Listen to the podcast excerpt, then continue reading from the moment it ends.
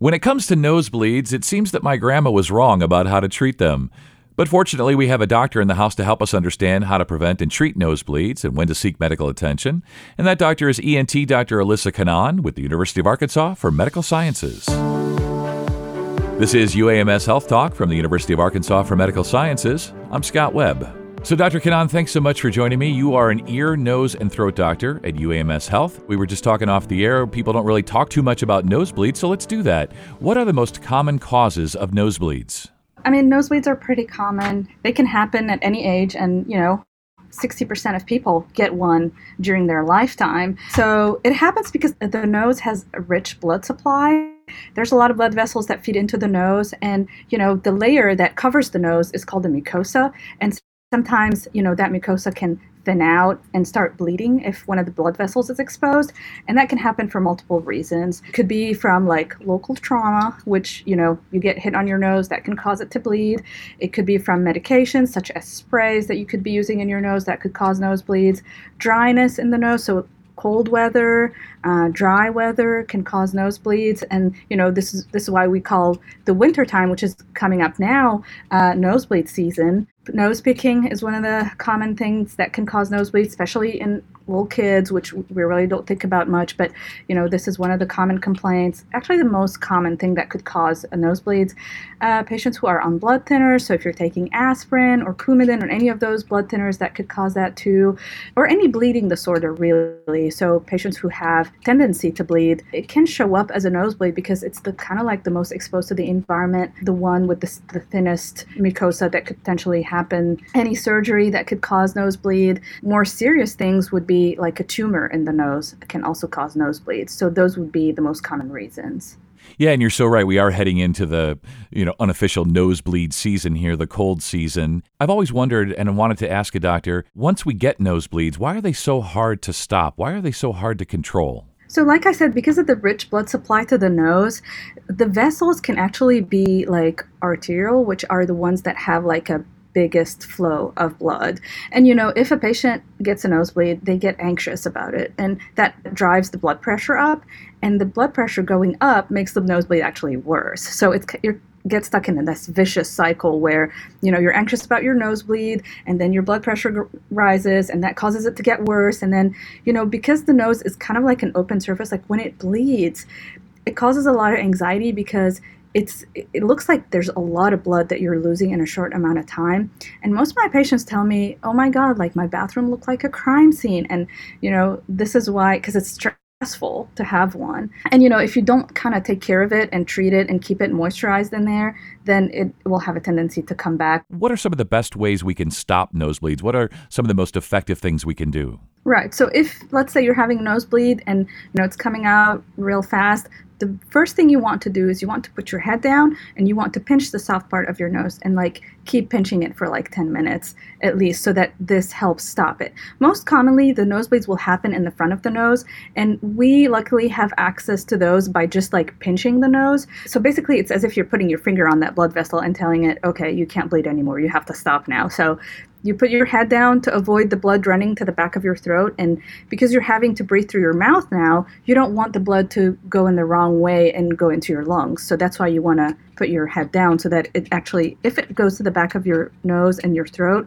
you actually spit it out instead of it going into your lungs or aspirating it it's so good to hear you say some of this stuff because we've all had nosebleeds and we've all experienced, you know, some of the things you're describing and it does seem like common sense, but it's so great to hear it from a doctor. So you talked about the crime scene sort of, uh, you know, a situation that some people have described. But when should someone worry when they've got a nosebleed? So, I mean, if you have a nosebleed that doesn't stop in the next 10 minutes and it keeps happening uh, very frequently, then you probably will need to seek medical care for that. And the reason is, you know, it could be just just a simple blood vessel that we're going to need to cauterize for you. Um, but if you don't treat it, I mean, it, it will probably keep bleeding on you. And sometimes, if the front of the nose gets infected, then you know what ends up happening is that they're kind of like a small bacteria that starts growing in that area, and that exposes the blood vessels, and then you know there's a clot that forms, and then uh, you know, you can't breathe out of that side of your nose, so patients will tend to pick on that clot, and then once they take it off, it starts bleeding again, and it doesn't heal until you know, either it's cauterized or treated with proper antibiotic ointment uh, that will be applied in the front of the nose, and that can take care of it. So if it's really recurrent nosebleeds, uh, or you know, if it's a nosebleed with nasal blockage, so if you feel that your that side of your nose is blocked and then it's bleeding, then we want to investigate something more serious, like a, a mass on that side of the nose. Um, but usually, if it's recurrent, then this is when you need to seek medical attention for it. Yeah, definitely. And you mentioned uh, some of the treatment options. So let's go through those treatment options, the type of you know medical intervention that you know would be appropriate for, let's say, the persistent or really really bad nosebleeds. Right. So let's say patient's having a, a, nosebleed and he comes to see us. So first thing we check is the blood pressure, right? Because if the blood pressure is elevated, sometimes even if we do lots of interventions, it's not really going to help. So first of all, we'll try to control the blood pressure. We'll have the patient like blow their nose because sometimes if there's a blood clot in there, it kind of works like against uh, the the bleeding to stop. So instead of it helping the bleeding stop, it actually makes it worse. So we need to get rid of that blood clot. So if the patient can blow their nose, uh, that would help. If not, we can suction out the blood clot.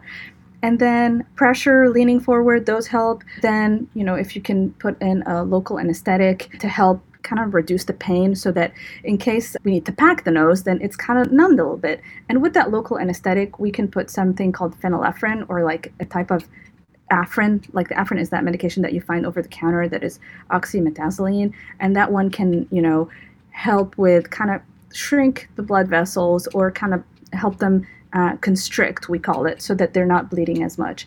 Once we have failed these, then we have to move on to something more medicated. So there is a, a medication called the TXA that we could also put on like a cotton or a pledget, we call it, and then we put that in the nose and see if that helps.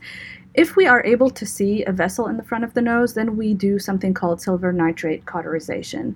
So if we fail all the previous conservative measures and we see the blood vessel, it's just kind of like a matchstick, and then it has that medication on the top of it, and then we just kind of lay it on that mucosa where the bleeding is happening or that blood vessel, and it helps cauterize it. And if we fail that, then we might need to move on to packing the nose. Like I mentioned before, there's a type of bleeding that happens in the front of the nose, but there's also a lesser common type of bleeding that can happen in the back of the nose. We call it a posterior bleed. And the posterior bleed will be harder to manage. Uh, typically requires more extensive packing, sometimes surgery. But Luckily, the most common ones happen in the front of the nose, and we can usually control these with minimal intervention bedside. Anything else, doctor, you'd like to tell people about nosebleeds, how to prevent them, how to treat them, and so on? So first, make sure that your nose stays moisturized, especially in the dry uh, weather season. You know, we all turn on our, our, heaters. It gets dry in the house. It's dry outside. It's really cold. You know, sometimes the nose gets runny, and we tend to maybe like rub on the nose, or you know, in in some cases, use a lot of tissue, which could also dry up the nose. So there are some uh, over the counter, just saline based gels that you could just put on a Q tip, put it in the front of your nose twice a day to help, you know, keep it moisturized so that it doesn't bleed on you.